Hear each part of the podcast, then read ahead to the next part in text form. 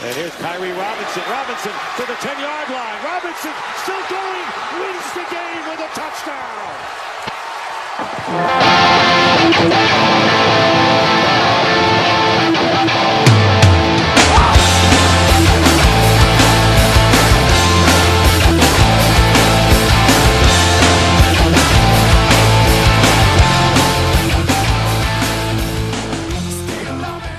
So I left you at the altar here for a little bit today, and uh, my brother Greg and I went to the AT and T store uh, so I could upgrade to the new iPhone, and it was an unbelievably maddening experience as they tried with all of their might to convince us to do anything but stay on our plan, which allows us to have unlimited data. Yeah. Like they threw everything they had at us. Just I'm surprised they allowed it anyway. Well, but we're I- grandfathered in. Yeah, but I mean, uh, I'm grandfathered in too, but I upgraded. Did you pay full for your phone? Maybe that's why that you can do it. No, they just haven't. Like Verizon, I know, and they made that decision that like any phone upgrade would Yeah. change your. Yeah, I lost mine. Yeah, either AT and T hasn't done that, or their contracts aren't written to allow that to be a reason to change it. You know, like the reason anyone is is grandfathered in because the contract you have with that you know a specific carrier allows that. Right. And I think I read somewhere that the AT and T contract compared to the Verizon one didn't allow them to switch you off just that way, just by changing the equipment. Yeah, I think the Verizon we kind of changed our plan a little bit too. So I don't know. It's- Yeah, like I know when tethering became a thing, you know, that was a way that they tried to get people off. Um, they just they've tried every way, and and I think that like we have the most valuable thing in mobile. In Yeah, mobile, you know, yeah. like unlimited data is the most valuable thing you have, and I, I did everything I could to explain that we just were not going to give that up for any reason. Yeah, And we got we ended up losing that, but we got unlimited calling. So I, I'd probably still rather have the unlimited data, but I, I guess you take the wins where you can. I just feel like, I feel like with cell phone companies that they don't even try to compete. So you're just bent over no matter what you do with them. So Season 4, episode 28 of the Sportscasters. It's October 7th, 2014. I guess this is probably the second episode of Baby Watch. yeah, You know, like going into last week, we really weren't sure. Going into this week, we really weren't sure. But here we are. Uh, good show again today. Last week, we had Mike Tirico, Jeff Passan, and Jim Florentine, which, you know, guess for guess might be one of our best. sure, yeah, Uh, another great show today. Greg Wyshynski, the Puck Daddy's going to join us to preview the NHL season. Uh, we haven't talked to Greg in a while, and he's you know a guy that's been with us since the beginning. A really early show. I think he was on show number two, to be honest. Uh, that might be right. yeah. I, I remember when the night you he agreed to do it, yeah, I which think is a weird thing to remember, but yeah, I think that was show number two. Uh, so he's been on since the beginning. We're excited to have Greg in. Jenny Vrentas is going to join us from the Monday Morning Quarterback. It's her second trip in. She was the one who joined us the day the site launched. Uh, so she's Oh, making okay. her her second trip in to talk a little NFL. She was in Buffalo uh, for the Dolphins game uh, when ownership changed. Uh, Andrew Sharp was here as well, and he was the one we had on that week from Grantland to talk about it. Uh, but Jenny's going to share her her time here as well as she went to London and wrote a lot about the NFL in London. And of course, when you have a woman who covers the NFL, you almost have to ask her how she feels about the NFL's right. treating women on with the Ray Rice thing and everything. So we'll go there with her as well. And then Dan Wolken, another one who's been with us for a long time, is going to talk college football, and we're going to talk a little bit about it here in a minute. Uh, we're also going to do pick four. Uh, we'll do three things in a second. And then the other thing that I guess I have to mention is just a minute ago, we recorded a segment with my brother Greg. And he was sitting uh, sort of next to our table. And due to his spot, he was sort of pushing on one of our wires. And it caused parts of the segment we recorded to delete. hmm So I don't know if we're at this moment. I don't know if that'll actually be on the show or not, or if we'll have to chuck it, or if I'll re-record it, which is a doubtful thing, or what. So I guess we'll just wait and see. I mean, I don't know right now what the status of that is. Yeah, and if it's not like You're not going to miss anything, probably. in that segment that I mean, just just picture something that was awesome, like something that was Right. really really good for ten minutes, and then I don't know, go about listening to the guests that would follow. Dan. Dan, So we don't know what's going to be between Jenny and Dan right now. Hopefully, it's part of what we recorded with Greg. Uh, but if it's not, I guess I'll probably be there to say we fucked up. There's nothing here, right? I mean, that's which would be great too. yeah. So anyway, let's uh, get this started and do three things. Let's play a game. All right.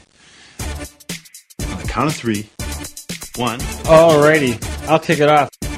Two, The oil patterns on a PBA lane are very, very difficult. three. I might be able to beat JaMarcus Russell at quarterback. we just become best friends? Yep. All right, uh, NFL, the week that was. Uh, You know what's weird about that open, real quick? yeah, It is somehow subtly different than the one that's saved on my computer. I don't Is know it? if I saved like a work in progress maybe on your computer when I was cutting it up, or maybe I did that one and then thought, oh, I can add a little more to it. It just sounds very subtly different. Like there's parts that are different. I don't know what it is. That is really interesting. What stands out to you? Well, Kyle Orton made his debut for the Bills this week. Yeah, Good and bad. We talked a little bit about it. Uh, obviously, he had a pick six, which wasn't horrendous. No, it was very bad. It was a bad one, but you know, he also. I don't know if I even want to say he led a game-winning drive. They needed probably 25 yards. He got them 20, and he got lucky that the field goal kicker made a really, really long good. one, a 58-yarder. The Bills uh, have a history. If you, look, when you have a streak as long as they have without any playoff success or even appearances, like you can uh, grasp at anything. They've they've really had good luck with kickers. Dan Carpenter is pretty money. Rian Lindell was money. Uh, Steve Christie was really good, but Carpenter is very good. Yeah, and uh, the guy on the other side of the field, uh, who Unemployed. terrible for, He's for, unemployed. Yeah, is not very good. Uh, there was also the the Bills game. There was a guy, an idiot, pointing lasers at the Bills. Yeah, and if it's the same guy, he was apparently bragging about it on Twitter. So He'll never be at an NFL game again. right, I saw people asking like, "What's the legality behind that?" Probably nothing. I know, like, if you point a laser like at an airplane, you can get like jail time. Well, I think that there is a agreement on the ticket, oh, sure, and no, I'm sure right. that violates that agreement. Yeah, I'm saying what I'm saying is he's not going to jail. Probably not. No, but he's probably not going back into that stadium if they catch him. right. So there was that. Uh, the Jets finally made the move. They took uh, Geno out, put Vick in. Vick was worth. So they're going back to Geno this week. Yeah, I almost feel I almost feel bad for Geno Smith too. Like he's a disaster, but I don't know if we talked about this on the air or I was talking to you off the air. It's like that's I'd almost rather watch the way he played than the way Manuel played. As far as like how conservative Manuel was. Now I think a lot of that was coached into him. I think he played like he played like he was really thinking about stuff that he was told and uh, when he comes if if he gets a shot again, he said he's just going to let loose. He's going to, which will be great. But Geno Smith, they showed a stat uh, at the beginning of that Jets game that said I think he had played in 20 games. In 16 of those, he had thrown at least one interception. So that's that's a horrendous stat. But he's he's a li- kind of fun to watch, I guess. But and you know what? I think that that was a good time to bring Michael Vick in because that game was over. It was you know, and with Vick being that bad, that controversy is pretty much over. Yeah. Now that everyone who roots for that team knows that Michael Vick isn't an upgrade, Geno Smith can just play the year now. sure. You know. You know So- what? And, and we talked about whether the Orton move was the right move or not. And and there's a great case to be made on both sides. Right. I think we should approve that talking Sure. to each other. And if if the Bills are convinced he, uh, EJ Manuel is not the guy, then it's the right move. And I think you move on. And I said to you, go after someone like maybe Bradford or RG three if like Washington has just given up on one any Right. of those. You guys. worry about that in the offseason if you've decided that EJ Right. Manuel is never going to be the quarterback. The problem again. the Bills put themselves in is they trade away their first overall pick. Like I think if you're the Jets right now, if you're a Jets fan, you think like, okay, uh, I'm blanking on his name, Geno Smith. This this year is the rest of his tryout. If he's garbage, we've got we'll have a nice high pick next year, and we'll we'll move forward. The Bills don't have that luxury because they they traded it away to the to the Browns. So Yeah. It's- a- and I think they're really good. I think their defense is legit. and I think they've got weapons on offense. So I think they kind of have to do something now. But the, the Jets, they they put themselves in a spot where they had to do what they did. I think. Things have gone from bad to worse for Adrian Peterson. No. I don't know if you've seen the report. I think it was one of the newspapers in Minnesota.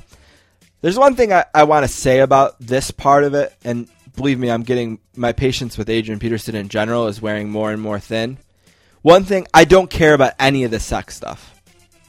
Like oh, right. you know, like the whole first half of it was he has this many babies with this many people, and sure. you know, I don't care about that. I really don't. I don't think that there's as long as he takes care of the babies he makes financially, Right. I really don't care about it, to be honest. It, it's not ideal, really, but I don't really. That doesn't. That wouldn't go as far as to change my opinion about him. Uh, and the charity thing, I guarantee the thing he's going to be most guilty of in this is total to it. Right. There's no way he really handles anything with the money for that charity. Yeah. All these guys have them. I hope you know they have them to avoid taxes for the Sure. most part. Right. It's not because they have this big giant heart for the community. There's probably of the t- if, if there's ten NFL charities, I bet there's three guys who are in it to do the charity, and then there's seven guys who have them because it's a better way to pay taxes. Basically, And I think the guys that are probably into it, You know uh, who you those know guys who they are, are, right. Um, yeah, we. I mean, we talked en- enough, or we didn't talk much about it, but we've heard enough about his issue with his son, and I said he comes off as like a Lenny from Of Mice and Men, as this big oaf that just doesn't know better, and this seems like more of that. If anything, he's coming off looking like a pretty stupid, just guy. oblivious. Yeah, like, like- and that's my thing. Is like, all right. Obviously, the most egregious sin here is the way he is as a parent, and I think we talked almost pretty reasonably about that when we did on the show, and about how maybe the best thing that will come from this Is hopefully is he'll better. be a better parent, right? So then now it's also like he has this insanely irresponsible, potentially sex life, right? Sure. And also he puts his name on a charity that clearly he isn't relegating right. and other people are taking advantage. That's the best case. I think I just provided the best case for all Sure. these things. Yeah. Like at best, he's a misguided parent that will hopefully become a better one. He's someone who has an irresponsible sex life, and he's someone who has let other people take advantage of him through a charity. Right. Those are the best cases for the allegations before him. But the opposite of that, and the more of these things that you pile onto the cake here, is that maybe he is a sexual deviant who is stealing money from people in the name of charity and beats children like just because he's a child abuser, Right. right? So, Yeah. and he's probably in reality somewhere, in, the between middle, that. Right. Yeah, I, It's it's just a bad look. uh, none of this is fun to talk about. Uh, the NFL doesn't look good, and because you know what, he's not the same guy. if. I could disconnect from, fan- well, I shouldn't say that. I have a hometown team that, for better or for worse, I love to watch. But if it wasn't for them and fantasy football, it would be easy to slam the door on the Right. NFL.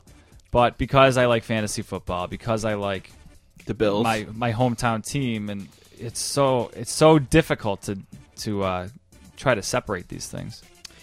Uh, what else do we got going on this week? Richard Sherman said that Pierre Garcon doesn't matter, which I thought was pretty bold.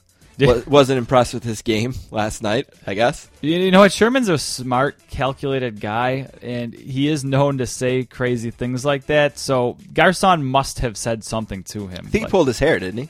oh, did he? Is that what it is? Uh, Arian Foster ripped the NFL for Thursday Night Football. i I wish more guys would do Oh, I it. didn't hear that. It's a failed, failed experiment. yeah, and I heard. Uh, It's like a 28 point margin of victory right now on average, and the regular is 13. wow. Yeah, I. Uh, I think it might have been on Sheck's podcast. I don't remember who it was talking about it, but they, they guess they will never do Friday nights because there's some sort High of school very football. old Right. agreement, right. to not compete with high school football, and you're not going to go out like three days is enough. Uh, it just seems buried on Thursdays too. The mar- the matchups are never that good. You want a couple quotes from Foster? sure? I don't know a player who likes it. I really don't know a fan that likes it either. I think it's just the league's way of trying to generate more revenue. Well, sure. Second, they emphasize concussions when they start getting hit with lawsuits and they care about players' safety.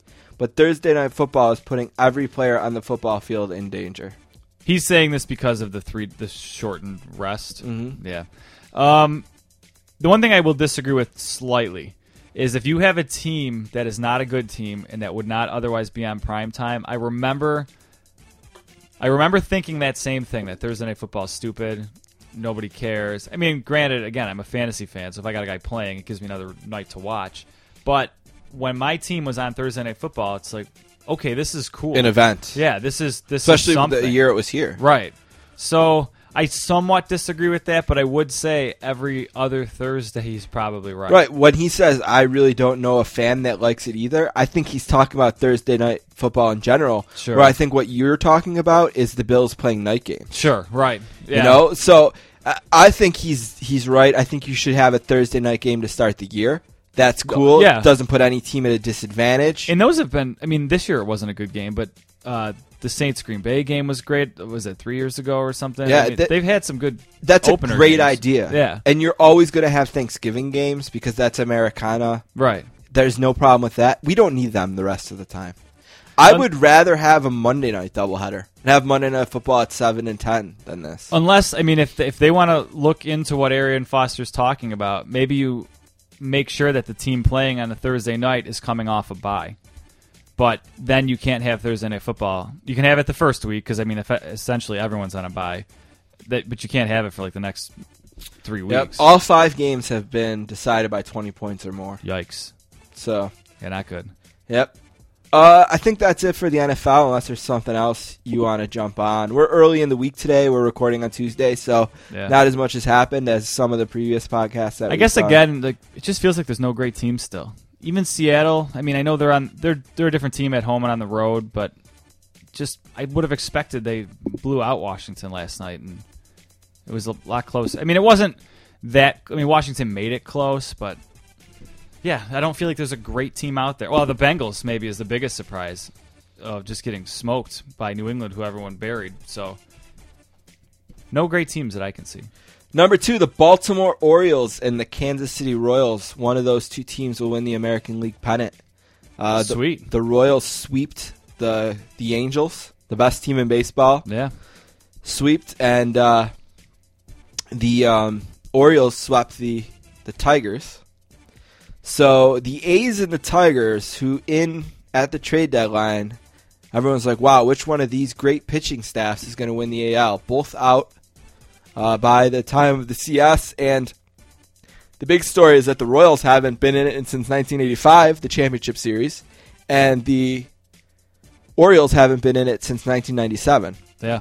Now, neither of these teams have been in the World Series uh, in a long time as well. So the Orioles haven't been in since they won with Cal Ripken, which I believe was 83, and the Royals haven't been in since 85. So in the American League, we're going to have a team in the World Series who has not been there in decades. Great. And that's pretty cool. Yep. Uh, the National League, we don't know yet. We don't know either of the teams at this point who will be in the CS. Uh, the baseball playoffs have been great. They've been really exciting. There's been good games. There was an 18 inning game uh, that almost ended at, literally almost ended at 9 o'clock and then didn't end till midnight. Uh, 18 Oh, innings yeah. between the uh, the Nats and the um, and the Giants. Uh, the Giants ended up winning. Just a, a crazy game too, because in the ninth, top of the ninth inning, uh, there was a play at the plate. Buster Posey was called out. Would, would have made it two to one. It was reviewed and upheld. Uh, so that's how close. And it was a really close play. The call on the play was out. Call on the field was out. So probably is the right call to keep it at out. But it was interesting that it was Posey who was in the center of that because he was the guy who really changed the rules after he was injured at a collision at the plate. Oh. So he had, you know, the catcher was left the plate different for him, and also he didn't plow the catcher over. You know, those that rule was changed and Right. changed that whole play, and he was the guy there. So it's been a great baseball playoff, and uh, I've really enjoyed it. And next week we'll uh, we'll be all that much closer to the World Series. We'll be down to four teams for sure, if not less than that. Now the NHL is a different game. You play for 40 seconds at a time, and you go as hard as you can. And you come back to the bench. Um, sometimes in a playoff series, you'll have a game that goes to three overtimes, and even the team that wins it might just come out a little exhausted. Does that happen in baseball? I mean, it can happen to your pitching. well, you wear right? your pitching down. Right. Yeah. I think the outfielders are perfectly capable of getting Sure. back in there the next day. And I think that there's a mental element that you wear down mentally as a player too. You know, the focus that's required to step in the batter's box in Major League Baseball and you know, if you have seven at bats one night instead of four, Right. you know, just all of that. Yeah, I just wonder. Even the team that comes out of that series, are they going to be slightly Yeah. worse for wear? The They might series? be. Yeah. Absolutely. I mean, no matter what, they played two games. Right. You yeah. know, so that night. So no matter what, no matter what the series ends, you know, they'll have played an extra game. Right. Uh, last thing. So Saturday, we talked about it last week. Our third thing was college football's big Saturday, and uh, you know it it worked out. Uh, there was Yeah. uh, a lot of games versus ranked teams, which means a lot of uh, big teams lost, and uh, Oklahoma, Oregon, Alabama all lost. Uh, Texas A&M lost. You know, Stanford lost. Uh, just a bunch of uh, a bunch of teams lost games, which means when you look at the top five right now, it's it looks a little different than you've seen in a while. Florida State is number one, Auburn's number two. Okay, that was the national championship game last year. Nothing crazy, right? Number three is Baylor. Number four is Ole Miss. You know, number five, Notre Dame, who's sort of there because, you know, they're five and zero, but they're going to have their make or break game against Florida State. You know, they're going to need to win that game if they want to be in the playoff. Probably, I can't see a one-loss Notre Dame team uh, in the playoff. Maybe though, if they lose to Florida State by one or something, Yeah. Might be able to get them in if that's their only loss. I think someone like Jeff Passan uh, loves what happened this weekend because I know I've listened to you in the past uh, watching some really good Oklahoma teams that lose due to like some injury or just something like the third week of the season and it's like well I don't even have to watch anymore because Yep. the season's over essentially uh, now you have one loss you don't have to think that your season's necessarily over even if there are two undefeated teams because they have that playoff so I mean I'm not in the minority this, but it just seems like overwhelmingly positive thing that they're going to finally have that playoff this year. Yeah, and uh, they're it's they're gonna not only they're gonna have the playoff this year, but the first year we're gonna test that committee because there's not gonna be an obvious four selections probably. Because of all the you know teams because there's yeah. going to be so many teams with losses, losses, so it's going to be a really fun season. A lot of people think college football is the best sport, and on Saturday they had a good argument because it was a great day.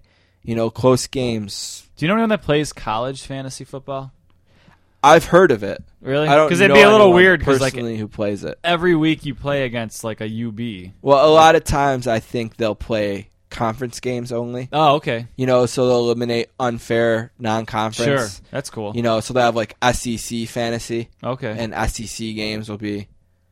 Hmm. Or and also I've heard some people maybe play and you only count the 12, 12 games or something. right. You know they'll drop the lowest game or something. Right.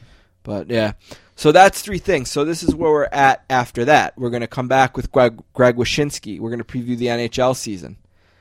We're going to do the book club, fourth down in Dunbar. Also, I got another book club announcement, which is a really exciting one for hockey fans. Uh, then we're going to do Jenny Vrentas uh, from the Monday Morning Quarterback. Then we're not really sure what's going to be after Jenny, but after that, we're going to talk more college football with Dan Wolken from the USA Today, and then we're going to close the show with pick four.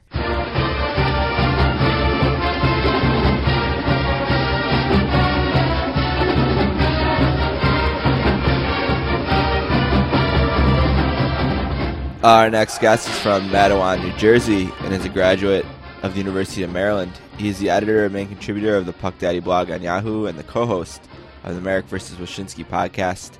Making his ninth appearance on the podcast today, a warm sportscasters welcome to Greg Wyshynski.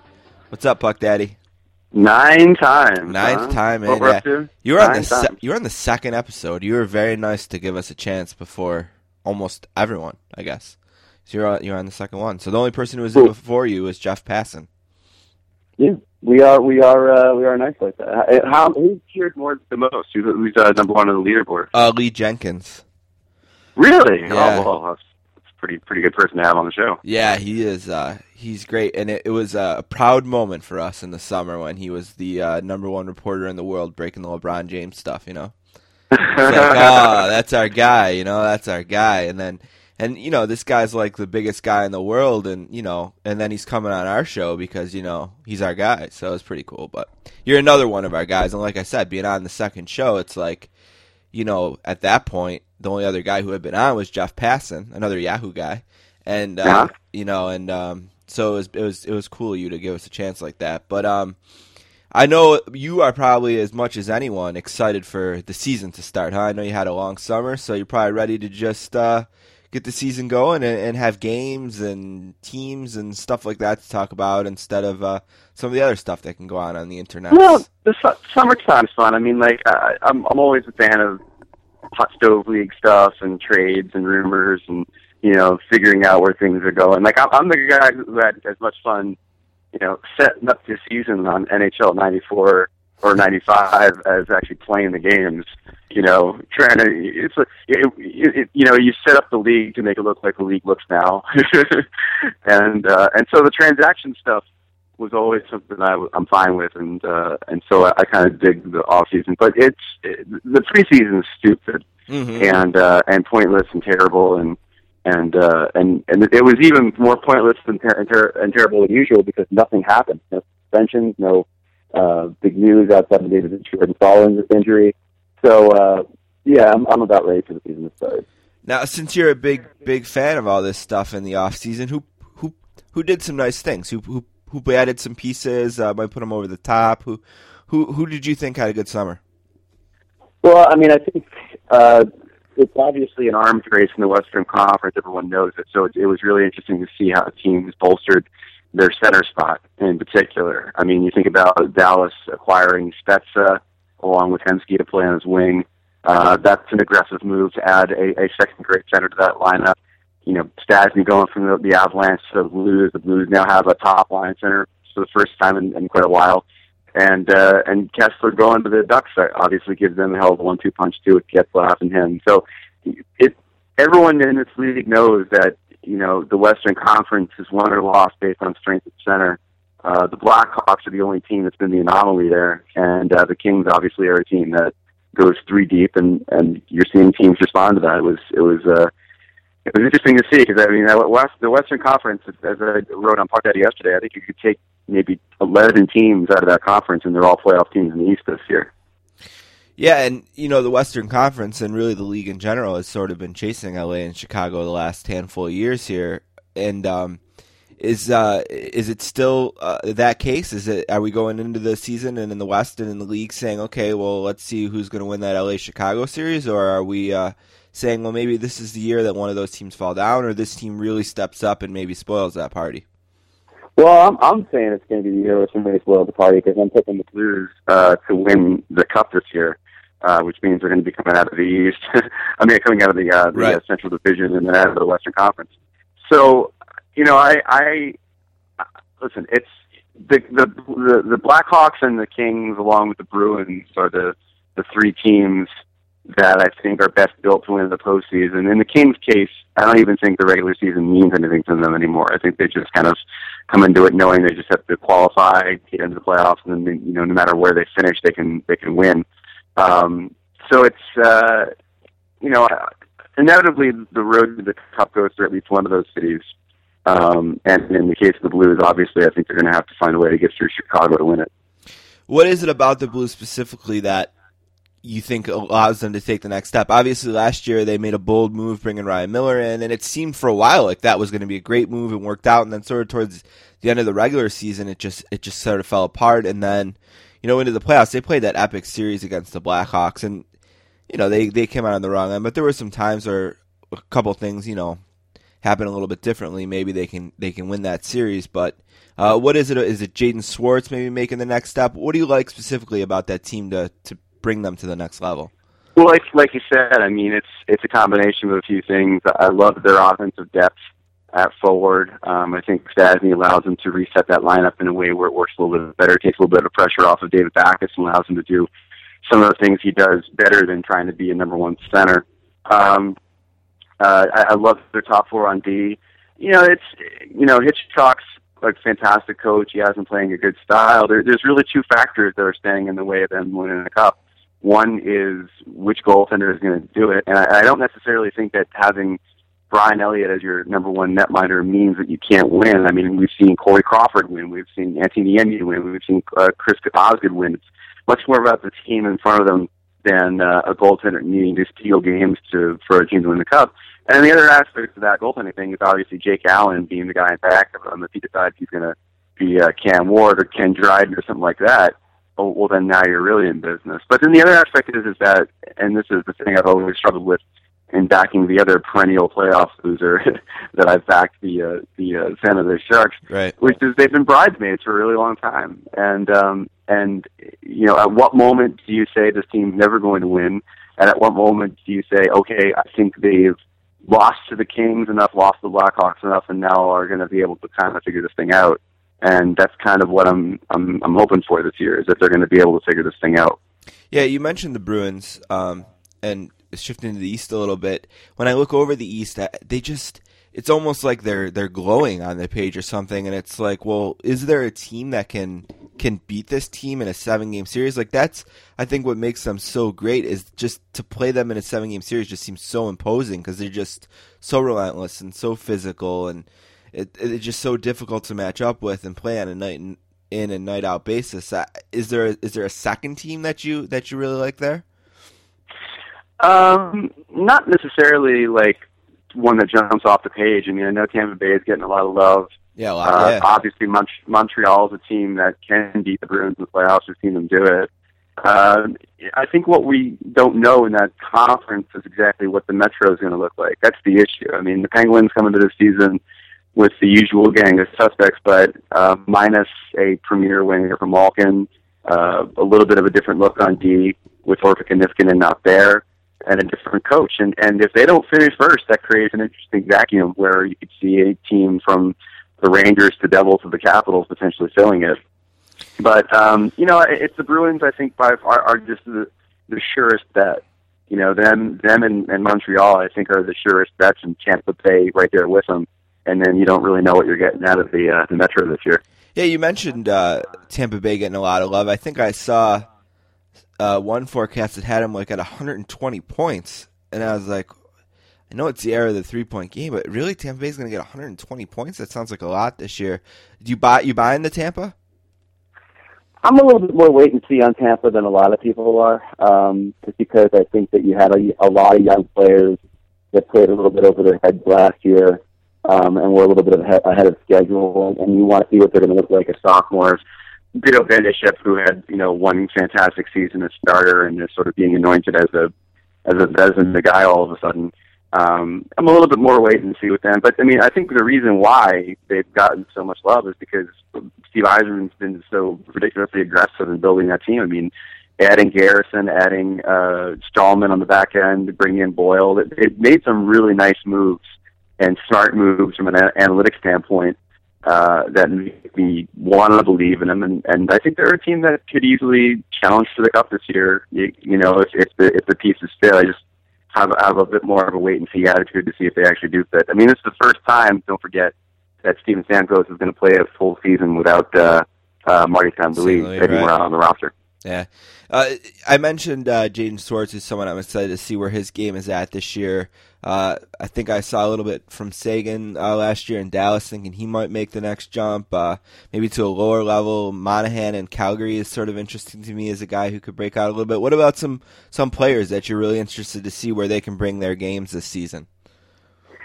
Well, I think Valeri Nichushkin in, in Dallas is one name that's sort of an interesting name, um, and trying to see what he'll end up being. You know, who's he going to play with? He's got a tremendous offensive upside. Galchenyuk up in Montreal is another name that, uh, depending on Yeah. what sort of opportunities they give him, I think he. I mean, he's got all the tools. He's, he could wind up being just a real special player in this league. Chris Kreider with the Rangers is another name that uh, I actually drafted in fantasy last night in anticipation of him taking a, a step forward offensively this year as well. Um, there's a few uh, here and there that, uh, if given the opportunity, could make special things happen. One other name, Mikael Granlund, out in uh, in Minnesota, who had a pretty decent point total last year. I think he's going to see top line minutes with Parise and uh, and uh, and and Pominville this year. So we'll see how that goes. Yeah, when my when my brother took his official visit visit to BC, Chris Kreider was his host. I it's a random thing I thought of. I don't know why. Uh, the um, the bottom half of the league is interesting this year, especially because of the prizes awaiting at the end with uh, with McDavid and Eichel. And uh, in Buffalo, the big talk is: Have we done enough to ensure ourselves a spot near the bottom? It's a really bizarre uh, situation here where it's like, well, I hope that we didn't bring in too much, you know, like because they had a pretty decent off season considering what they were up against. I thought, and um, I don't know the league in general. It's it's going to be a big story this year because everyone is so hyped about McDavid, especially, and even Eichel as well. Yeah, for sure. And you're going to have teams that, if they feel like they're out of contention, maybe get some talent. Uh, despite the fact that the the league has sort of changed the draft lottery rules to make it a little bit harder to tank. Um, yeah, I think you're going to see at least Buffalo being in the mix for it. You're going to see Calgary being in the mix for it for, for sure. I don't know if, if Winnipeg is necessarily a guarantee to be in the Derby for those guys as everybody thinks they are. But I definitely think that if uh, you know Carolina and the Flyers aren't in contention, um, you know, come say like March, you're going to see uh, both of those teams go into full uh, tank mode for uh, for some lottery picks. Now the Islanders made some trades over the weekend, added some defense, and people in Buffalo are particularly interested in this as well because we have their first round pick this year. Uh, do you think the Islanders have, have done enough to avoid the embarrassment of handing uh, Buffalo one of those guys? yeah, I think I think the Islanders are a playoff team. I think uh, they're built for it. I love Tavares. I think him and Okposo could play with anybody and turn them into a pretty decent offense player. Uh, right now they have Cory Conacher there, who is uh, you know a bit of a, a journeyman, but you know playing with those two guys, it's completely plausible that he's going to have a breakout year. Uh, I think Halak is obviously a improvement between the pipes for them as well. Um, they're they're a playoff team, uh, and if they're not, I think it's going to be either them or the Blue Jackets getting that last spot in the Eastern Conference. So uh, with due respect to the uh, Sabres and their wants and needs and desires to have that pick be as high as possible, I think the Islanders are going to end up being a playoff team. You don't know how many people have said to me, "So, do you think the Sabres can get McDavid and Eichel?" And I, it's possible. And I'm just like, well, I'm like, I, I yeah, like you, said, I guess it's possible. I'm like, but. Uh, I mean, it's super greedy. But right, yeah, it's very greedy. I like, let's just try to get one of them. You know what I mean? Like, I'll be happy either way. But uh, uh, what about the league in general? Uh, I heard I was listening just for the sake of it, and I guess Bettman's got to feel good. He didn't make him fall asleep, but I was listening to Batman pump up the league on uh, on Francesa's show yesterday. Uh, what what it, the league obviously we're not going to have HBO this year, uh, which is anno- a little annoying. There's going to be a different version of it on a network. I'm not even sure I have. I'm going to have to look into that before January. Uh, but um, there's two two outdoor games. Uh, what what about the league in general? They had such a great year last year. Are there things in place to to build off that momentum? Uh, I think. I mean, clearly the league, from a revenue generating standpoint, is is uh, preposterously good. I mean, the best it's ever been. I think the competition on the ice has been uh, fantastic, and uh, you know, the thing I keep saying to people that are asking that question is, you think about like ten years ago, there was maybe like three or four compelling teams that NBC would put on the air constantly because they had nothing else to really show. And you think about where the NHL is today, and it's like there's at least a dozen teams that you could throw on TV, and I'm going to make time to watch them. And uh, and that's a really great place for the league to be.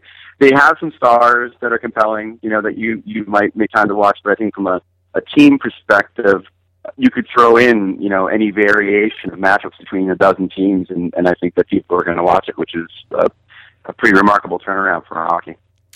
Is there a specific NHL related thing you're most excited for as we head into the season? It's a really open ended and vague question, maybe, but I guess I just answer it. I ask it just because, like, is there a thing? I, I like, for example, like going into that season where the Sabres were paying, playing the Penguins in, at Rich Stadium, you know, I, that was like the thing everyone was like ready for. Is there something like that for you this year? Is there a moment or a, a particular thing that you're looking forward to the most? I mean, the outdoor games are always going to be a blast, and and uh, especially the one out in San Fran, which will be uh, really fun to see the Sharks get involved in an outdoor game, and and then you know also have uh, uh, television coverage of uh, what could be a complete tire fire in that locker room. But um, I don't know. It's, it's I'm interested in some some stories more so than moments. You know, like I mean, and that goes on the ice and off the ice. And yeah, give me a couple of those. The idea that you know the NHL coverage in Canada has shifted from TSN to Sportsnet for the Right. next 12 years, and trying to see what they do with with the coverage versus a, a network that you know undoubtedly did it really really well, maybe the best in, that we've ever seen in North America. Uh, is going to be an interesting narrative to watch. And then, um, yeah, just some teams here and there. The Sharks being one of them. Just stuff, hockey stuff. Last thing, what about uh, Wyshynski? What what plans do you have for the Puck Daddy blog, for the podcast? I mean, what are you looking forward to professionally about uh, this season? Well, we just announced yesterday, and I'm super excited about it, that we brought on uh, Josh Cooper, who used to write uh, the uh, Predators for the Tennessean. And he's going to come on as a staff writer, and then uh, Jen LC, who's just a brilliant analytics person, um, not only in the way she breaks it down, but also in the way that she's able to break it down for people who don't necessarily uh, know their uh, Corsi from their Fenwick, as they say. Uh, they're both going to be uh, doing work for us this year, and um, was really just blown away by how positive and and uh, and uh, overwhelmingly cool everybody was with those hires. So it's always good. I mean, I it may, it may be the single most popular thing that's been written as far as Right. as far as like uh, the uh, the Q rating on it. But uh, so yeah, I'm I'm I'm pumped to have those those folks involved with the blog this year. I think it's going to be a real fun year. Well, you can find Greg on Twitter. He's at Wyshynski, W Y S H Y N S K I. The Puck Daddy blog is on Yahoo.com, and the Marek versus Wyshynski podcast uh, is pretty much daily, right? Now at this point, It, yeah, you're that's right. We'll be as daily as we can. I mean, Yeah, Marek Mr. uh, bigger Mr. job. TV over there is, Right. uh, you know, has his own schedule these days. So, uh, you know, it's going to be as daily as we possibly can during the season, but it may it may be one of these things where it's, uh, the timing of it kind of skips around to uh, to make uh, make some room for uh, for Jeff in the schedule. Well, uh, the sportscasters are obviously on Team uh, Wyshynski and uh, Team Puck Daddy, and, and thanks for coming on, like we said, for the ninth time and uh, previewing the season uh, with us. We really appreciate it.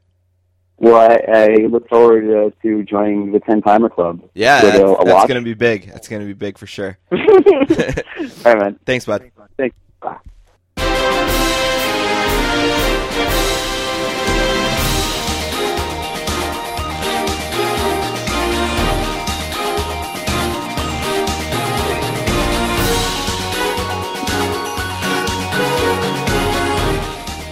All right. I want to thank Greg Wyshynski, the Puck Daddy, for being on the podcast today. Uh, Greg goes way back with us, like we said, and we really appreciate him being on to preview the NHL season. Dad and I should take some time in the next podcast or so to preview the season as well. We didn't get to that today; we had some other stuff to do, uh, but we should definitely definitely do that soon. Uh, book club update: a couple of things to go over today. The first is our book club book of the month for October, Fourth Down in Dunbar by David A. Dorsey. Uh, we're excited about this one. For one, because David's excited to have it as a part of the book club, and uh, we always love that enthusiasm. He's working hard uh, on finding an audience for this book outside of Florida, and uh, we want to work hard in exchange in hoping that we can maybe provide some of that audience. I'm waiting for my copy to come. I can't wait to read it, and when I do, these updates will be a little bit more subst- substantive. They'll have a little bit more substance to them, uh, as opposed to me just telling you about the book. But again, it's Fourth Down in Dunbar by David A. Dorsey or at David A. Dorsey on Twitter. Also, I noticed that the book on Amazon only had, last I checked, eight copies left. So if you want to get the the book from Amazon, that, that that's uh, that time that that the window for that opportunity is closing. And uh, but if you don't get to it, it, it's on available at Walmart.com, and also you can uh, get digital uh, formats of it as well, ebooks. So we're excited about Fourth Down in Dunbar. Want to thank David for bringing it to the podcast, and hopefully we can do a great job for him. Uh, a second announcement for the book club. Uh, and one of the reasons we do the book club, and I think we've always been pretty forthcoming about this, uh, another big reason that we do the book club is to get big guests. Uh, sometimes people who are beyond our scope and beyond our reach, they write books, and uh, their book publishers are usually within our scope and within our reach. And since we've been doing this for so long, we have a lot of relationships with uh, the bigger book publishers, uh, people at them. And one guy I've always wanted to have on is Bob McKenzie, who is the Adam Schefter of NHL hockey in Canada. And uh, I've never been able to get get Bob on the show, but he released another book. Now, besides talking hockey with Bob, I always or NHL hockey, I always wanted to talk ECAC hockey with him. So he had a son who played at St. Lawrence, and he's a big fan of the ECAC. So there's all kinds of stuff I want to get get Bob in to talk about. Well, he has a new book called Hockey Confidential, and uh, we're gonna get that book in the mix as well uh, for the book club uh, this month and into next month. Uh, so I got an email from the people handling the publicity for the book in the United States, and uh, they are on board not only with one book but a second book, so we can do a giveaway with this one. And uh, also, we're going to have some time to have Bob on the show. So, uh, huge.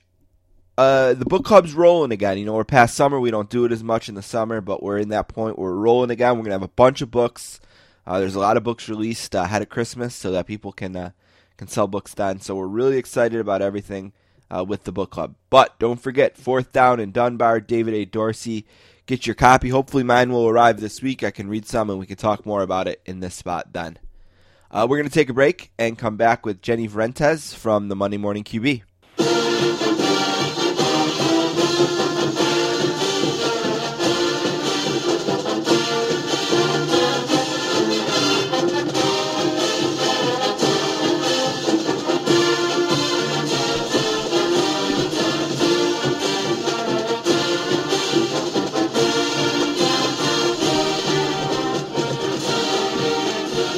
Our next guest is from Pennsylvania and was a biochem major at Penn State. She is one Yeah, of that's right. she is one of the original staff members at the Monday Morning Quarterback that is making her second appearance on the podcast today. A warm sportscaster's welcome to Jenny Vrentas. How's it going, Jenny? Good. Uh, thanks for having me. Thanks for the uh, fight song intro. Yeah, so biochem? Yeah, Yeah. yeah. biochemistry, mo- molecular biology was the major. So you were just in those classes and you're you're you're just saying, I gotta start writing about sports. There's just no way I can be crunching these molecular bios anymore. Is that what happened or what Uh, well, I sort of did it um, writing for the newspaper as a, like a hobby, sort of a you know just an activity in college, and then I um, found out that I really enjoyed it and I I really liked it. So you know I kept up with the science. I you know I worked in a science lab most summers, but um, I always the newspaper was kind of uh, you know became more and more a part of uh, my my daily life, and then I decided to go to grad school after uh, I finished at Penn State. Tell me about the conversation with your parents when you're like, you know, I know you guys think I'm going to, you know, be an astronaut or something, but I've decided to uh, to follow sports. What what did they say when you when you said that? Well, they're they're engineers, uh, and my older sister um, is a scientist. So it was just sort of the unknown for them. You know, they didn't really know if uh, what jobs were out there, how hard it was to break into the business, uh, especially since I hadn't really done internships in college, um, you know, at newspapers or anything. Um, so they were they were just surprised in a little bit. They just wanted to make sure that you know it was going to be viable. So you the, the decision was I would go to grad school and, you know, study journalism and, and get a little bit of a journalism education, um, and then, uh, and then embark on the career. So they're, they're, you know, they're great. They're, they're really into sports. My dad especially, Penn State football fan. Um, so I learned a lot about football from him. So I think, um, you know, they really enjoy reading the website now. Uh, they read it at home on their tablet, and so they're definitely really into it. I can just imagine though there was probably this one night where your parents like got home from work and they they met up in the bedroom and they just looked at each other and they're like, "What are we gonna do with Jenny?" And the other was, like, "I don't know. Let's pray for her." You know, like something like that. Like because you said the unknown, but and I'm just sort of kidding. Too, Oh yeah, no, I'm sure there were more than more than one of those conversations. I, I was part of more some of those conversations. So Well, uh, we're happy to have you back. Like I said, I think the last time you were in, it was very close to the launch of the website. So we're, uh, you know, well over a year in now. Looking back, how, how do you think things have gone? Um, and, and where do you where do you where do you see the site right now? Like, is it where you guys uh, wanted it to be? You still still got further to go. Tell me about the first year plus here. Yeah, I think you know there was a lot of learning to do. Um, the first year, sort of being involved with a new project, and there wasn't really anything exactly like it out there. So we were kind of making the rules up as we went along a little bit, and sort of learning what worked, what didn't work. Um, so you know, it's, it's a really great team to be part of. I'm you know, I'm, I'm happy to be a part of this team. The other writers, Peter, the editors. There's a lot of you know, great people to learn from and work with and, and bounce ideas around with. Um, I think year two is, you know, a new challenge in itself, sort of um, keeping things interesting and, you know, um, you don't have people just checking out the site because it's the new thing anymore. So you want to make sure that you're still finding interesting stories to tell. Um, you know, doing it with like the detail or you know the behind the scenes access that Peter sort of wants us to have. So it's always a challenge, but um, you know, I'm, I'm glad to be part of it. Do you do you ever get concerned at all uh, when you're when you're going through the second year that you don't want to uh, be, or maybe you do want this? I guess the question is, does it happen, and do you want it, or don't you want this thing where like you end up being looked at as a specific person to do a specific thing on the site? Like Jenny's going to be the person that you know covers the. Uh, the games mostly, and she's going to be the person that goes to Europe. And, and Robert, he's going to be the guy who stays close to home and, and maybe focuses on football from a social view. And you know, Peter's going to do his thing. Does it end up like that, or is that something you're you're concerned about, or or how do how do roles get defined in in your cast, if we put it that way?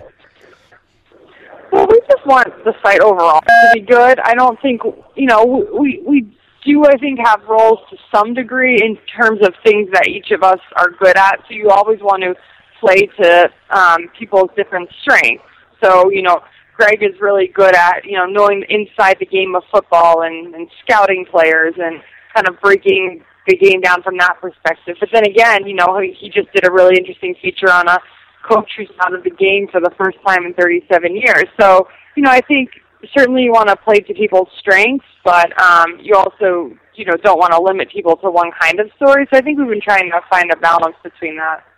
In the last couple months, with uh, the controversy surrounding Ray Rice and domestic violence, and as we get into Breast Cancer Awareness Month, um, does your role as a as a woman uh, in the site is that something you have to be cognizant of? Have you uh, have you thought about that and, and, and do you feel like there's any responsibility as one to do any certain thing, or do you not look at it like that at all?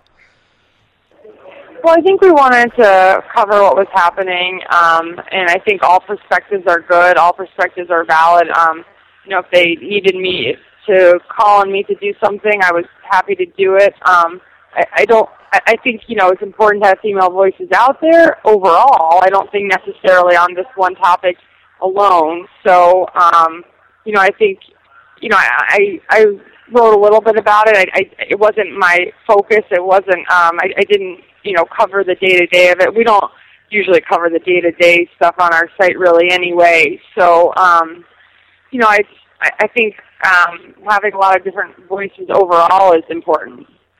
Yeah, we we had Jane Jane Leavy on the show uh, right around that time. She's a good friend of the show. Spent on several times, and you know, we asked her about it, and it was interesting because, you know, a lot of times when we call Jane, it's to talk about baseball, to talk about the Yankees, maybe.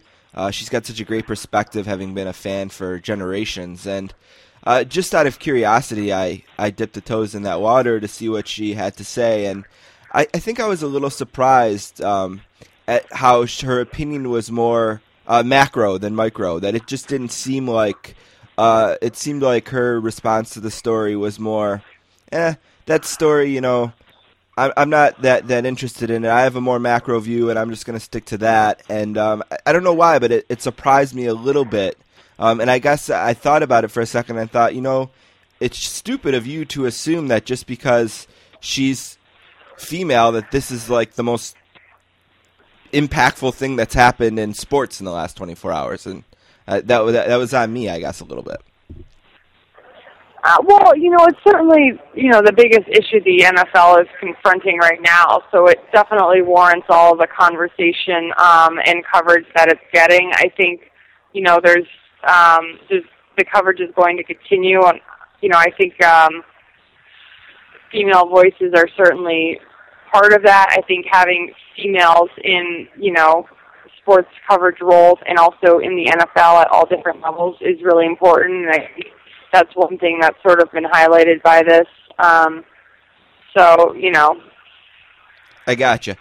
I want to move on. I got some other some fo- some some football things. You went to Europe uh, to see the the game in London, and it's seven years in. You had some really interesting uh, thoughts about that and wrote about that for the Monday Morning QB, and, and the articles are out there for those who are listening who maybe haven't read them yet. But overall and in general, what was your impression of this the status of the National Football League in a city like London? Yeah, so you know, I think it was really interesting experience. I, I hadn't seen the I hadn't been to London overall, but I hadn't seen you know the game there and the operation there. So, you know, I think you kind of have to be there and sort of see it to understand the vision and, and why they're trying to be there. I mean, the NFL really wants to be there. They're doing everything they can to sort of make this happen. They they pour a lot of money into the effort. You know, since the series has started, they've been um, paying for teams' accommodations there, paying for their team charter across the ocean, which has a base cost of like six hundred grand. You know, wow. they've been um, you know, scouting um, fields. They poured a lot of money into Wembley Stadium, upgrading it to NFL standards, and some of the, you know, um, things that they don't have in, at soccer stadiums. Really, you know, a lot of the, you know, video scoreboards and, and things like that. That's not really common in the UK for for soccer. It's, you know, it's a, it's a little bit different feel inside a stadium. So they've they've done a lot of that. You know, I think they still have a long way to go, though. Um, not all the logistics are hammered out. I think you know, the, the, they see a, a money making opportunity over there, and I think you know um, owners see that as well. Some owners, and so I think that is obviously a big driving force. Um, on the flip side, though, you know, you're going owners are also going to value competitive balance, and you know, would it be fair to have a team in London? Would it be fair to have teams going. You know, if you had a team in London, you wouldn't be guaranteed a bye week on the back end, most likely. Um, you know, you'd play divisional games in London, which isn't allowed currently. Um, and there's lots of things to work out. Like, for instance, for our current London trip, teams start planning for that in February or March.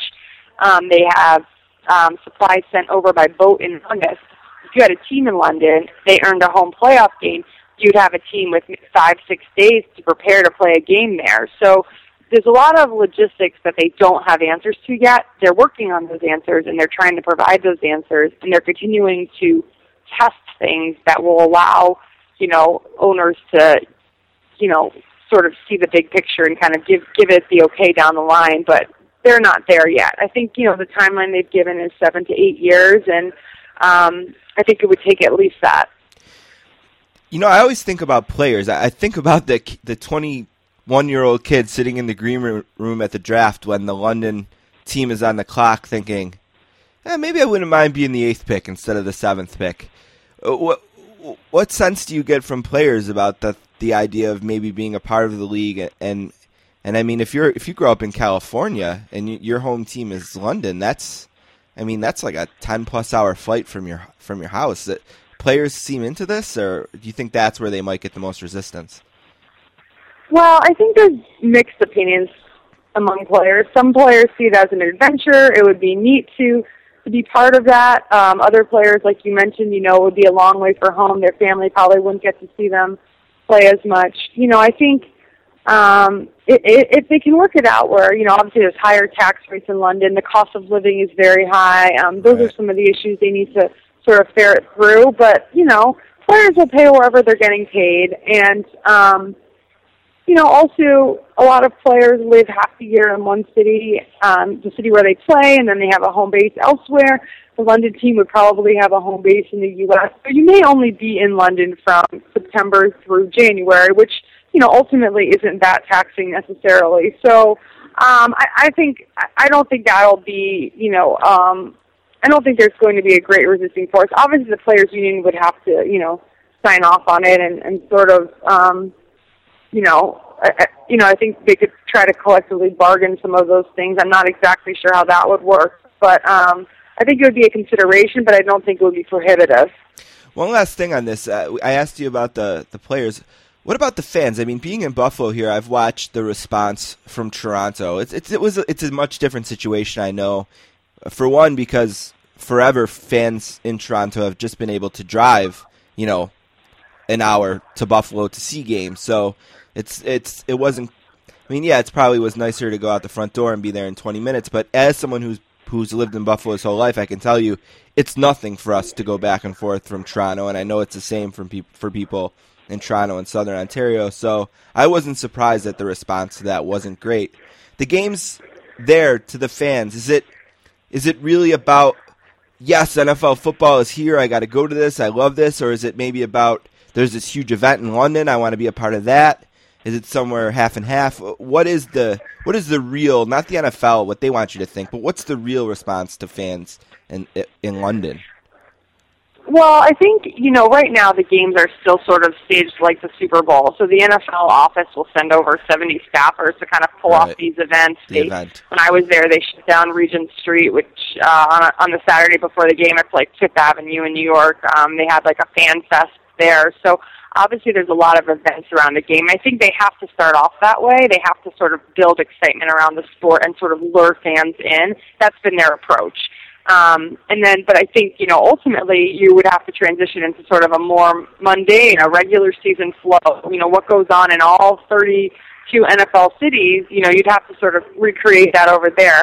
Um, I was surprised. I mean, there there are more NFL fans in in the UK that I thought um, than I thought. You know, um, there was a lot of fans who sort of picked up the game in the 80s when there were highlights on Channel 4. That was soccer was sort of experiencing a lull, you know, the hooliganism at that period of time. So some people kind of latched onto the NFL then, and then the rest of the people they're sort of targeting newer fans coming into the game. So the average age of an NFL fan in the UK is something like 26 or 27, whereas in the US it's 44 or 45. So it's definitely a younger fan base. Um, so I think you know the NFL is what they've done is they've steadily built the presence since 2007, and they're going to steadily continue to build the presence. And I think by them being there and having more and more games in London, this year there's three games, that sort of continues to build the fan base, interest in the game, and I think they hope that it gets to the point where there would be enough sustained interest over, you know, an eight game season or eight game, eight home games.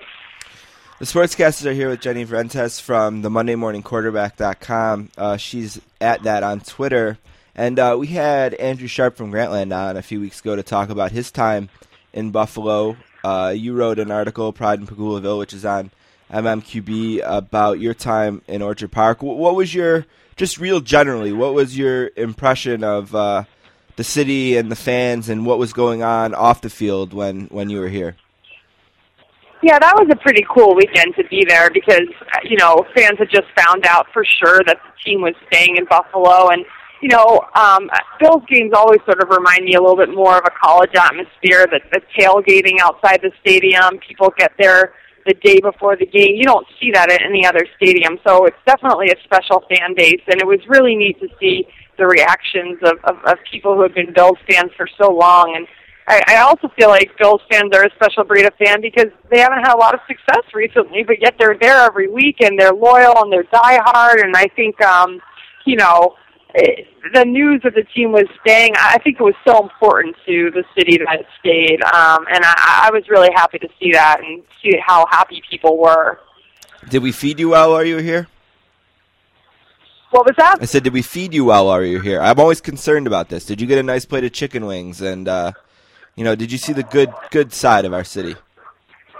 You know what? I, I actually didn't get any wings while I was Oh, there. no. I have in the past. I have been to Anchor Bar in the past. Um, I meant to this time, but I was so busy uh, running around and trying to get a sense of things that were going on that I didn't have a chance. But that was a regret of mine. Next time for sure. Yeah, we have to get you to Duff's. You know, the the the, the chicken wing thing is, you know, Anchor Bar versus Duff's. They're both great, but a lot of people will choose sides one way or another. You know, I Okay. I choose not to do that. I just enjoy both. I don't know why why everyone wouldn't do that, but uh, uh, we got to get. You, I I don't know, but since we've been doing this show, and I'll talk to people who are in in the city more and more. I want to get like a van that is at the airport, and I can just pick everyone up and make sure they eat somewhere good while they're here, and you know, like I feel this responsibility because you know we got there's the there's the uh the the guy in Miami is his name Omar Kelly is that right I think that's his name you know these people Yeah. that they call us an armpit and they they they mock us relentlessly, and I, I feel like I have to make sure that doesn't happen. Yeah, no, well, hey, that sounds good. I would, I would happily take you up on the offer to have a plate of Duff's wings. So, All right, one last thing, and I'll let you go. Uh, we're five games through. Uh, we talked about your time in Buffalo. We talked about your time in London. What else do you want to do this season? Is there any other stadiums or cities or stories that you really want to get a first-hand perspective of and, and write something on the site about? yeah, you know, that's a good, that's a good question. Um, I think, you know, I'm really interested to see what happens in the NFC East this year. I mean, that's a division that people have, you know, said for a while, oh, the division's down, but this year, you know, the Giants are starting to look good. Both the Cowboys and the Eagles are four and one. Um, I think in both cases, maybe those records are a little deceptive, but you can't deny, you know, where they're at at this point in the season. So, um, you know, I guess I always pay a little bit more attention to, uh, you know, teams and divisions that I've covered, and I spent a little time covering the Giants, so I always kind of keep an eye on that. But that's um, that's one thing I, I I'm definitely gonna keep an eye on in the coming weeks.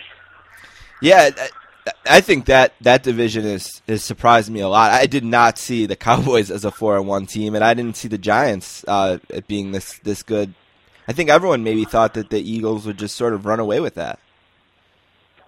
Yeah, and um, myself included. I, I thought there were a lot of question marks with the new offense. I wasn't sure if you know it would suit Eli that well. It didn't look good in the preseason. Uh, in Dallas, I thought you know Tony Romo coming off back surgery and that defense especially has been ravaged by injuries and Right. losses in free agency, and I, I thought there was no way they would be uh, any good. And uh, so both of those um, have been a big surprise. Yeah, I mean, if you look at the the Saints game from last year and the Saints game from this year, I mean, you couldn't, you know, write two polar opposite stories in in you know in one year. That, it's crazy. I think the Saints had like forty some first downs or something last year, and they could barely get a yard last week. But uh, Yeah. yeah, uh, Jenny writes for the Monday Morning QB, and we we love the site. Talk about it a lot. We've had her, Robert, Greg, Peter, all in on the show. Uh, she's at Twitter at Jenny V R E N T A S, and uh, we really appreciate you taking the time. I know it's busy during the season, but it was great having you in, and thank, thanks for the interesting perspective on all the different things. Yeah, no problem. Thanks for having me. Thank you. Father of mine, tell me where have you been? You know I just closed my eyes, my whole world disappeared. Father of mine, take me back to the day, yeah when I was still your golden boy, back before you went away.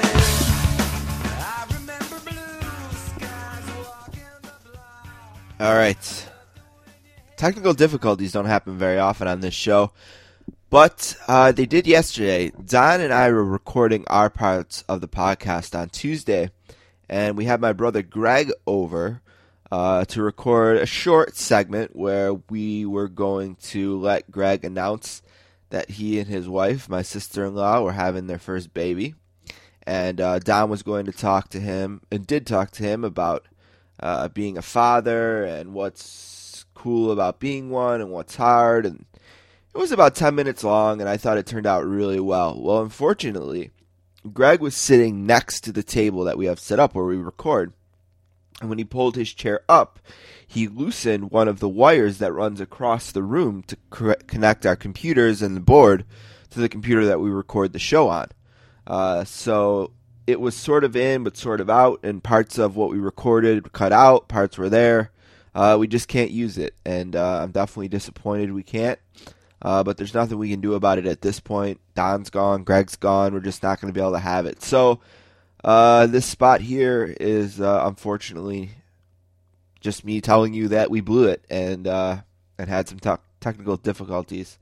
But congratulations to Greg and my sister-in-law Laura. I know myself and everyone in the family is thrilled uh, to be welcoming the first of the next generation. I'm really excited to be an uncle. Uh, can't wait to meet the baby in May. Uh, love you guys and congratulations again. All right, we're going to take a break and come back with uh, Dan Wolken.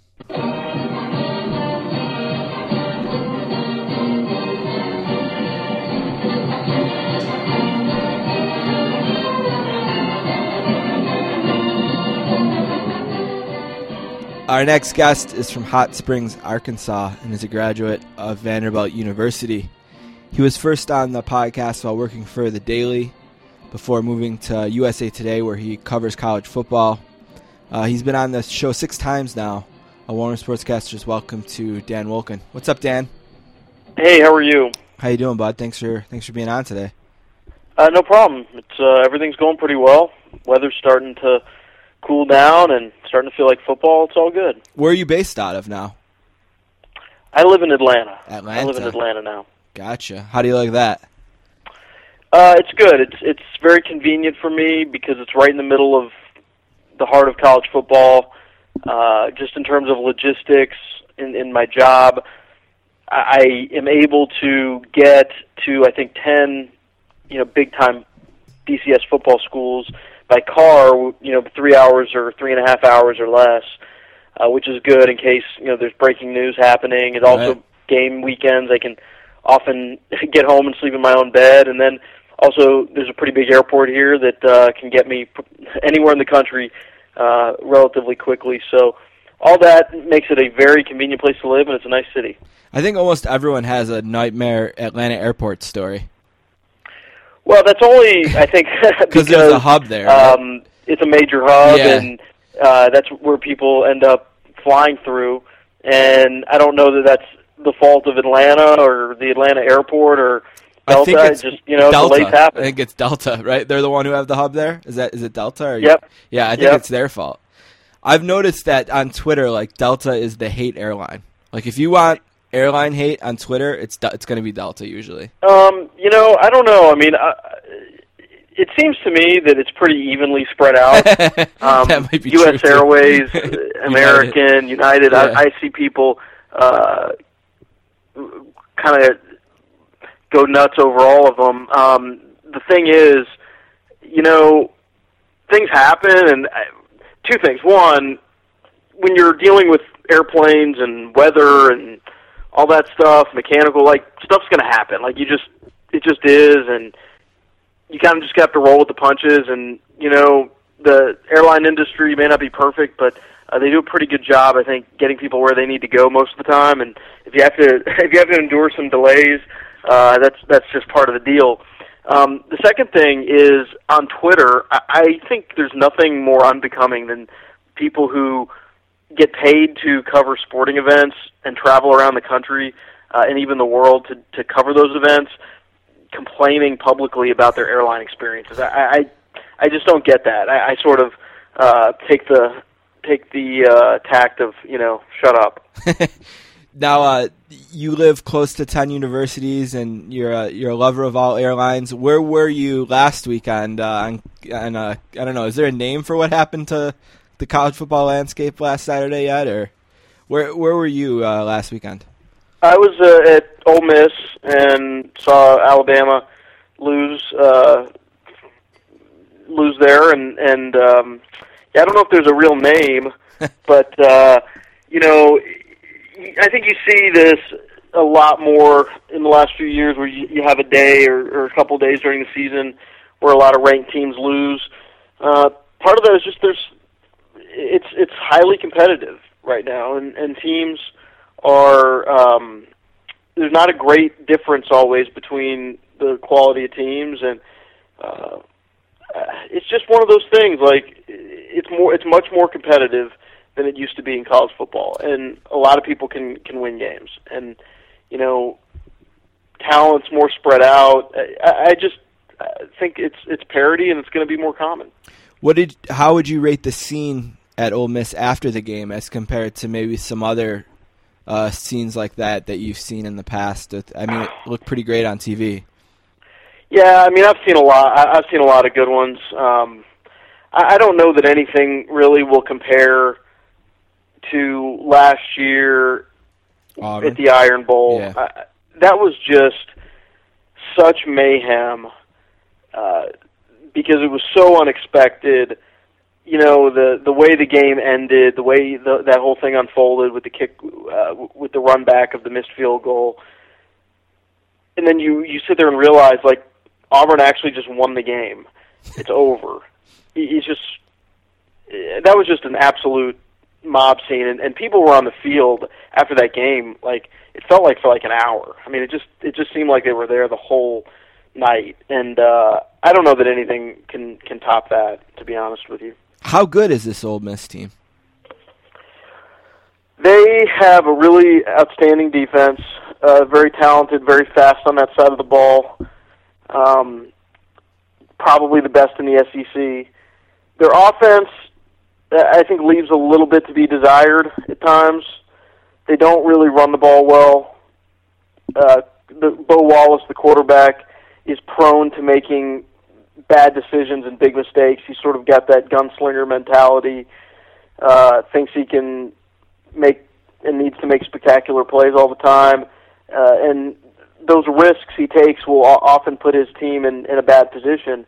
Now he didn't make any big mistakes against Alabama, uh, and that was a, a very key reason why Ole Miss was able to to win the game. But you know, I just think there's enough of a track record there that, that there will be times throughout the season where he- he'll throw a couple bad interceptions and you're just like, what what are you doing? But they've got a good enough defense to to put them in every game, and and and they're certainly going to win a lot of them. And you know, we'll see. I mean, the SEC West is just a meat grinder, and, and to get through week after week after week, um, it it will it will not be an easy task for anybody.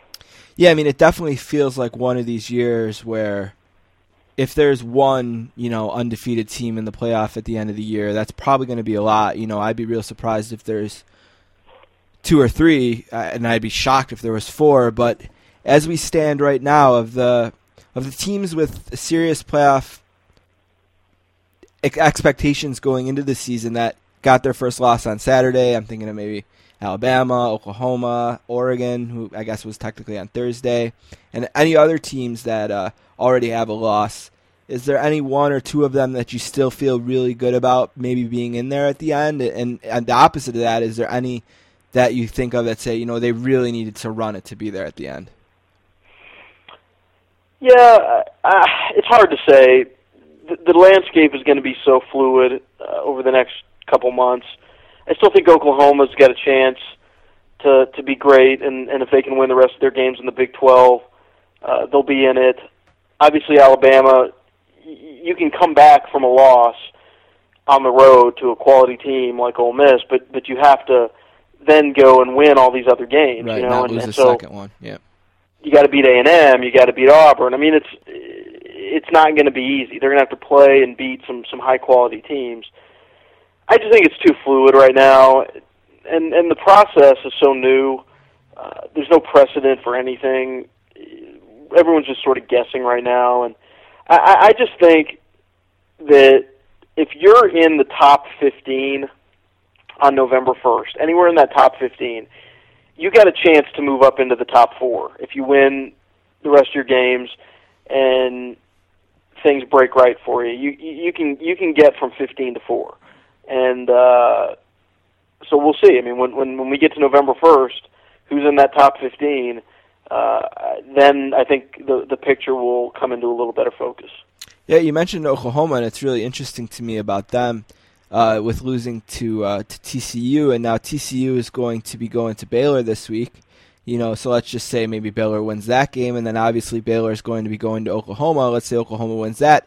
It almost seems like we have a situation like we did. Was it 2007? Was the year or something like that, where uh, Oklahoma. Um, was it Texas A&M and Texas all had the one loss, and Oklahoma ended up being the team that won the three-way tie? Yeah, I can't Or remember Texas Tech exactly was the other uh, team. what Texas happened, but I think that that might have been determined by the BCS standings. It was, yep. That was the tiebreaker, yep. at that time, and obviously you don't have BCS standings uh, this year. So, and and the thing about the college football playoff is it, it really doesn't matter because they're going to pick what they consider to be the best four teams, taking into account the entire body of work. So, you know, if there's a three-way tie, um, there's nothing that says they have to take a Big 12 team. But if they do take a Big 12 team, they could pick any of them Or based on them. just who Right. they think is is the best, and and that's using a using a set of uh, criteria that that we are just um, you know that that that is fluid and that we don't really know. You know, I should have asked you about this team when I asked you about Ole Miss, but what about their their neighbors in the state? How good is a team like Mississippi State? I think Mississippi State is is terrific. Um, I think they've got a good enough defense. You know, their their cornerbacks are maybe a little questionable, but but their front seven is is outstanding, and they've got depth there. And and when you've got a quarterback like Dak Prescott, it's just a game changer in college football because he can just control the game. He can make first downs with his feet. Uh, he can throw the ball. He he's just got an excellent feel for what they're doing, and and you see when that offense has a guy like him, what it can be. I mean, it's a little bit like Tebow at Florida, and uh, you know they they've obviously got a couple big SEC wins, and they got another big game this weekend against Auburn. We'll we'll we'll, we'll find out. With everyone in the top twenty-five having played five games, or, or basically that, maybe uh there's a team or two. I know TCU's only played four. There might be another one or two. Is there a team that really disappointed you so far this year? Uh, well, South Carolina is one that that is kind of an obvious Right. team that's disappointing because they were in the preseason top ten and they've already got three losses. Uh, I don't know what exactly is going wrong there, but but they're just not very good, or not certainly not. The pieces just don't seem to fit together there. Uh, they they've been a disappointment. Um, you know, I- goes without saying, Michigan. Not that not that necessarily people thought they were going to be a national title type team, uh, but uh, you know, and, and USC. I think USC is a disappointment. They they yeah, they've got some issues with their roster because of the sanctions, and and they're not stocked up on scholarships, but uh, they still have a lot of talent on that team, and and for them to lose, you know, to Arizona State on a hail mary, and then to just sort of get pounded by a pretty average Boston College team, that's a a, very uh, disappointing, I think, start to the Steve Sarkisian era. You know, I know it's early and you know five games, and, and we've talked about how many turns this season is clearly going to take with so many games left. But if you were in the committee and had to pick four right now, who would you who would you pick? Um, you know, I, I think I did my own uh, top four, and I I have to go through my email to see exactly who I uh, uh, exactly who I picked. But you know, I had Florida State in there, I had Auburn in there, I think I had Mississippi State in there, uh, and I think I might have had TCU as the fourth team. Um, yeah, they look pretty good. Now, obviously, they they they're up against it this weekend at Baylor, but that, that's the kind of team uh, with that defense that can give Baylor some trouble. Yeah, and, and at Baylor, they're going to see one of the guys who's in the mix, uh, you know, who gets talked about when it comes to Heisman. Do you think there's a favorite right now at this point of the season? No, I mean it's just wide open. I, I think Florida State going in was was obviously a, a huge favorite, but the way they played this year, they just don't seem right. Now maybe they'll get there, but they just seem sort of um, I don't know if bored is the right word, distracted. Um, I don't, they're not as good up the middle of their defense. They don't have as many weapons in the running game. They're just not. They're they're good and they're winning, but they they they look pretty vulnerable. The Sportscasters are here with Dan Wolken from USA Today. He's at Dan W O L K E N on Twitter. Uh, how is uh, life at the USA Today? You enjoy covering college football for the nation's newspaper? Yeah, I mean it's it's a great job. I, I very lucky to to be a part of the organization, and uh, we have a great staff of people. I have great bosses, and you know the working at a place like USA Today, you you do get uh, uh, a lot of recognition, and it's a great brand to be able to go out when you're reporting stories, to be able to say that uh, you know that you're from USA Today. It certainly helps. Now, do you get to ever make any of those real colorful pie graphs or anything? Do you ever get a chance to uh, to do that? They ever say, Dan, we're going to need a pie graph from you this week for the? Uh, no, for- I, I? I, I never, I, I'm never uh, asked to, to do anything other than. Uh, about the most exotic thing I do is video, and and then I do a lot of, uh, uh, a lot of uh, writing and video and breaking news and all that stuff. I, I never have to do any charts. Now, if they asked you to do a graph, do you have a favorite? Are you a pie graph guy, a bar graph guy? You know, a flow chart. I mean, is would there be one that you would most likely uh, create? I haven't done any sort of pie charts. Uh, I think since about the fifth grade. All right, I was just uh, kidding. I might not be that funny. Uh, again, it's it's at Dan Wolken on Twitter, uh, USAToday.com for some of his work, and also if you're still buying those newspapers, uh, I still do it, and uh, people who ride the train still do it. You still read the uh, read the hard copy of the USA Today? Yeah, I mean, I I I pick it up often, um, especially when I'm on the road.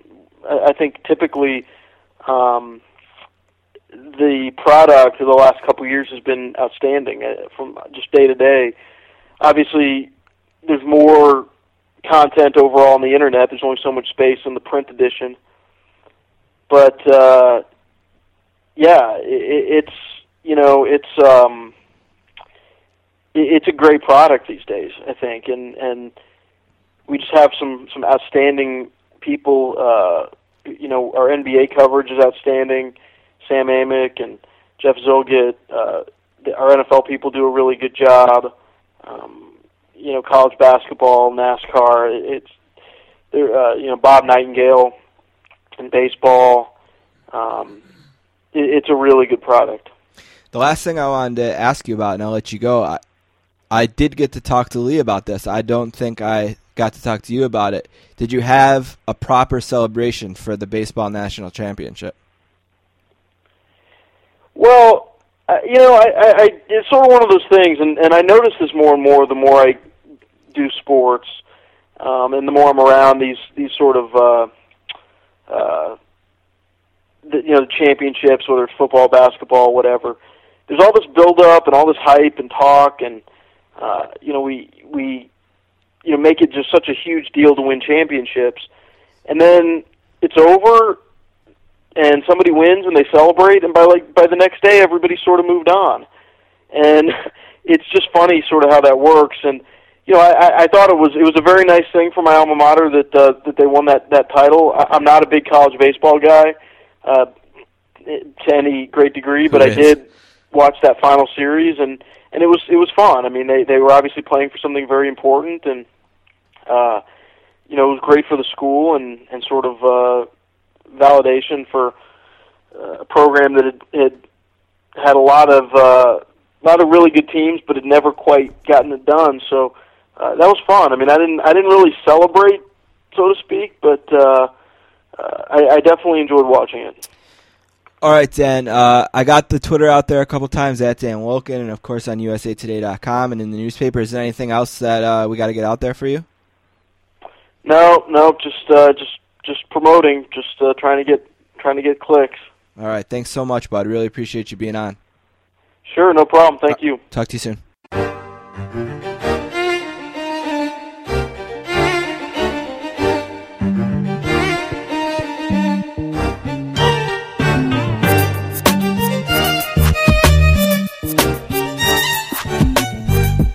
All right, I want to thank the Puck Daddy, Greg Wyshynski, Dan Wolken, and Jenny Vrentas for being on the podcast today. Maybe I'd also like to thank my brother Greg for being on the podcast, assuming that that part actually made the cut. Uh, you can find our work, including last week's show with Mike Tirico, at www.sports-casters.com. You can find us on Twitter at sports underscore casters, and you can email us, thesportscasters at gmail.com.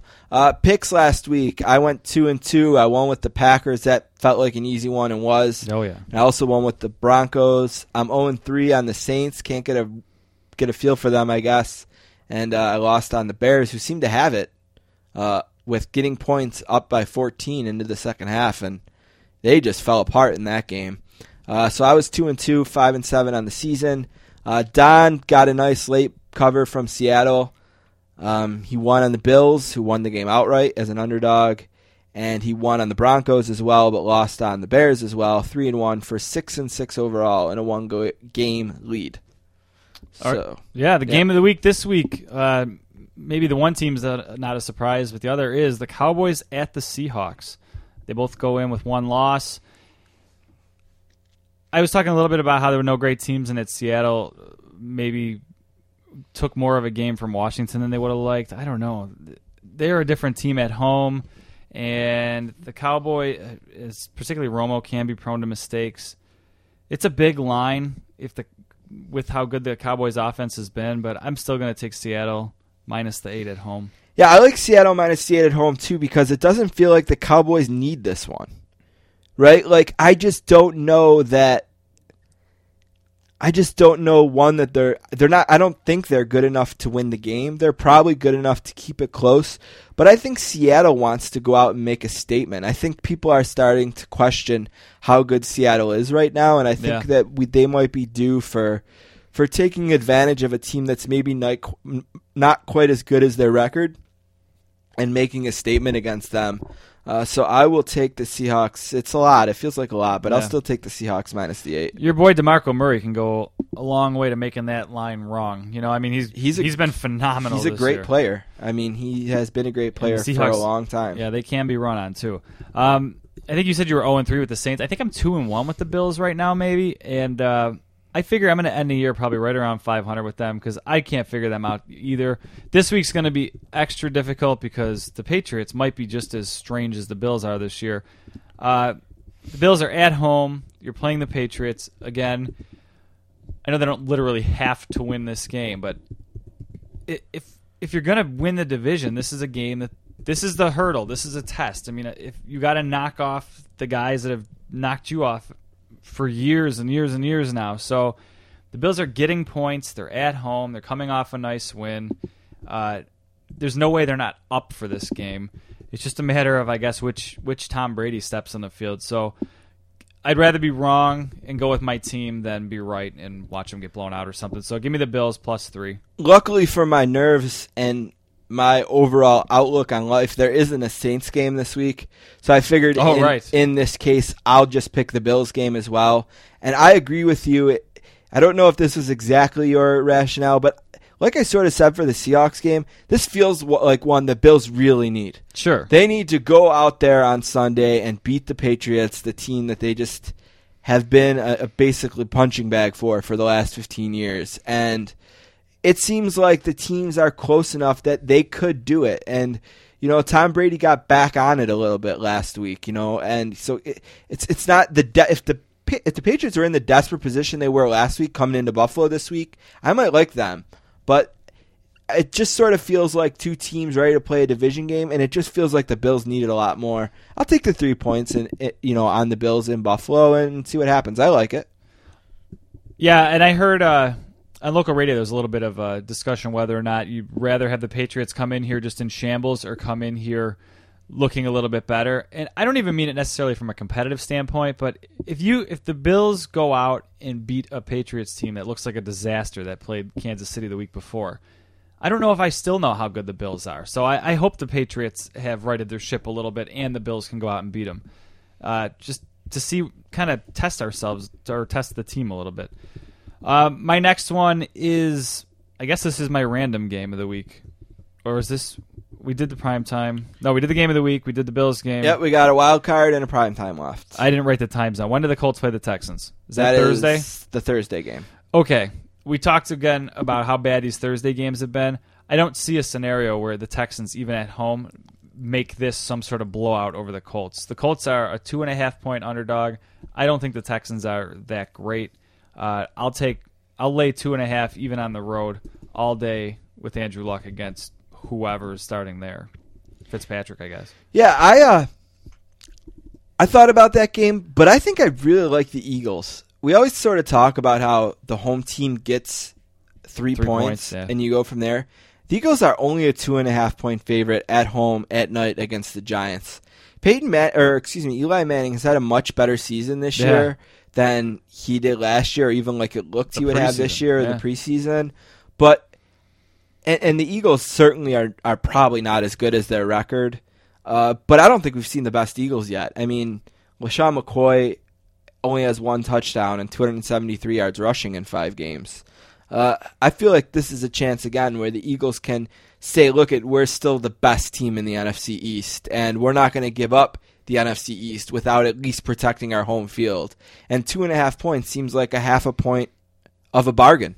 Yeah. So I'm gonna take that half a point and pick the Eagles minus two and a half over the Giants. All right, part of why we do this segment again is to get a chance to talk about the football games without talking about every football game. Are the Eagles I mean, from a real perspective or a fantasy perspective, is that that defense? Are they really for real? I mean, they're they're scoring touchdowns at an unsustainable rate. They have Right. like six touchdowns for the. And I hope they know. Malcolm Jenkins is not that good. he's a he's a decent player, but he is not that good. Unless he just was holding out on the Saints. Yeah. I mean, I've seen Malcolm Jenkins play a lot of NFL football games. I have the Eagles defense in my fantasy league, and I think they're the number one or number two defense in the league right now by scoring, uh, by fantasy scoring. Which is another reason why you should never pick a defense in Well, sure. fantasy Right. until the very end. My point of that is the Titans defense is unowned right now and playing Jacksonville, who is just pick who I, I'm tempted to drop what might be the number one defense in football right now for the Titans. That's how much I just don't believe that the Eagles can keep that up. As good as I think their offense is and can be, sometimes maybe even despite Nick Foles. All right, my last game, my random game here. Another game where it feels like maybe I'll be the sucker come next week when we're going back over this, but it feels like a small line and maybe the team being on the road is trying to sucker me into a bad bet. But Green Bay is only a three point favorite on the road at Miami, and look, I know Miami's got some some uh, a good defensive line, but man, I don't know. Green Green Bay just they look like a team that's starting to to click, and it's not like Aaron Rodgers isn't used to getting hit. It's not like he's Long gonna get- break. The Yeah. Dolphins were on a bye as well, though, so a little bit longer break. But Sure. you get a nice, fresh Packers team on the road. Yeah, so I don't know. Three points isn't enough for me to shy away from the team on the road, so I'll take the Packers. Yeah, I, I looked at a lot here and couldn't decide on one, but there was another one where I thought maybe they were trying to sucker me in, and it was another night game, the Monday night game. Uh, the Rams are at home against the 49ers, and uh, it just felt like I know you're a road team, but someone said to me, Do you think that the 49ers are six points better than the Rams on a neutral field? I'd probably say yes. So I think by that logic, I think that they're three points better than the Rams in St. Louis. And that just doesn't strike me as like, oh no, you got to go play St. Louis in St. Louis. Yeah, with their third string quarterback in, and I'm not afraid of that. I'll lay three and a half points and uh, take the 49ers to beat the Rams. Yeah, I looked at that game too. All right, uh, that is it for this week. I know I'll be here next week. I think. I think I'm doing a show with or without Don. I'm not positive about that though. Uh, actually, I'll say this about that: if I already have a show planned and people booked, I'll probably do it. If I don't, and Don calls me and says I'm having, a, we probably just won't book one. Okay, right. You know what I mean? Like I probably won't cancel stuff because Don has a baby, but I won't schedule stuff if we know Don's going to be out. I think that's sort of where we both are with it. So we'll see about next week. Yeah, it's very fluid.